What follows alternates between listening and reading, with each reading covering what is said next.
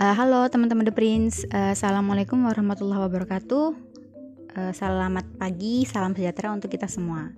Perkenalkan saya Nailil dari Divisi Markom. Uh, Jadi hari pagi hari ini saya berkesempatan untuk sharing buku. Tapi sebelumnya saya mau bertanya dulu ke teman-teman. Saya mau ngajak teman-teman tuh buat mengingat sebentar aja. Kapan sih terakhir kali kalian berbohong? maksud saya di sini bukan kebohongan yang besar ya, tapi kebohongan-kebohongan kecil yang mana tuh secara tidak sengaja kita lakukan. Padahal kita tahu kalau misal berbohong itu kan tidak benar gitu. Nah, udah uh, saya mau, mau mau mulai sharing ya. Jadi uh, lebih tepatnya sih ini menceritakan kembali tentang sebuah kisah yang mana dulu pernah saya baca di buku.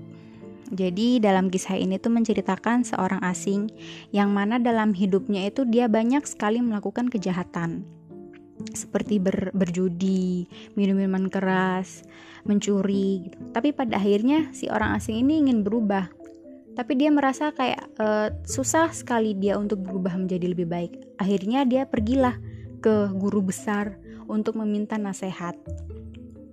Sesampainya di tempat guru besar, sang guru besar malah e, bertanya kepada si orang asing ini, e, "Wahai orang asing, maukah kamu berjanji kepada saya untuk meninggalkan berbohong?" Meskipun bingung si orang asing ini akhirnya menjawab, "Iya, saya saya berjanji." Dan setelah itu dia pulang. Nah, namanya manusia, uh, setiap perubahan itu kan membutuhkan proses. Begitupun dengan si orang orang asing ini. Dalam prosesnya dia sering sekali mendapatkan godaan gitu karena dia mungkin terbiasa ya melakukan hal-hal buruk. Jadi dia apa tergoda untuk melakukannya lagi. Tapi ketika dia ingin melakukan kejahatan itu dia selalu teringat kepada janjinya uh, kepada sang guru besar tadi. Jadi dia berpikir uh, kalau misalkan hari ini dia melakukan kejahatan, lalu esoknya dia bertemu dengan sang guru besar, apa yang harus dia katakan? Bila dia ditanya, kalau misal dia menjawab, uh, iya, dia mengakui iya dia melakukan kejahatan, maka pasti dia akan dihukum. Sedangkan uh, jika dia menjawab tidak, dia tidak mengakui telah melakukan kejahatan. Dia menjawab, "Tidak, saya sudah tidak pernah lagi melakukan kejahatan." Berarti dia telah berbohong. Sedangkan dia sudah berjanji untuk tidak pernah berbohong lagi, untuk tidak berbohong gitu. Nah, e, dari sinilah si orang asing ini akhirnya punya batasan untuk tidak melakukan kejahatan-kejahatan lagi. Jadi ketika dia selalu ingin melakukan kejahatan, dia kembali teringat akan janjinya kepada sang guru besar.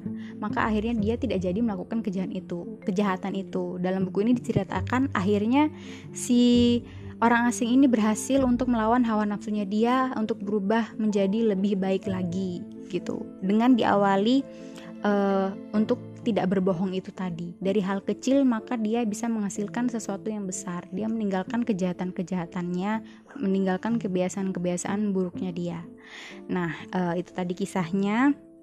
Lalu uh, dalam kisah ini saya merasa ini berguna, kita bisa mengambil pelajaran. Di sini saya mengambil uh, membuat tiga ya, tiga kesimpulan. Yang pertama itu adalah menepati janji. Janji itu kadang sangat mudah kita ucapkan, tapi sangat sulit untuk kita lakukan. Jadi, jangan pernah berjanji kalau misal kita tidak yakin bisa menepatinya. Tapi, ketika kita sudah berjanji, maka kita harus punya uh, komitmen untuk menepati janji tersebut. Gitu. Uh, begitupun dengan si orang asing tadi jadi dia sudah berjanji untuk tidak berbohong meskipun tidak ada yang tahu, meskipun tidak ada yang tahu ketika dia melakukan kejahatan gitu. Meskipun dia berbohong kepada sang guru besar pun guru besarnya tidak tahu, tapi dia sudah bertekad untuk tidak berbohong gitu kan. Terus yang kedua adalah mulailah dari yang paling kecil atau mudah uh, uh, awalnya kita kalau melihat dari kisahnya si orang asing ini awalnya dia datang untuk meminta nasihat. Tapi dia hanya disuruh berjanji untuk tidak berbohong gitu. Jadi uh, memulai sesuatu yang besar itu memang harusnya dari sesuatu yang kecil. Sama seperti ketika kita ujian. Uh, kurang tahu sih kalau teman-teman. Cuma kalau misalkan saya setiap saya ujian saya selalu memulai dari soal yang paling mudah dulu jadi kita akan uh, kita akan berani untuk melakukan hal besar ketika kita sudah terbiasa melakukan hal-hal baik yang kecil gitu. Maka akan lebih mudah untuk melakukan hal yang lebih besar lagi.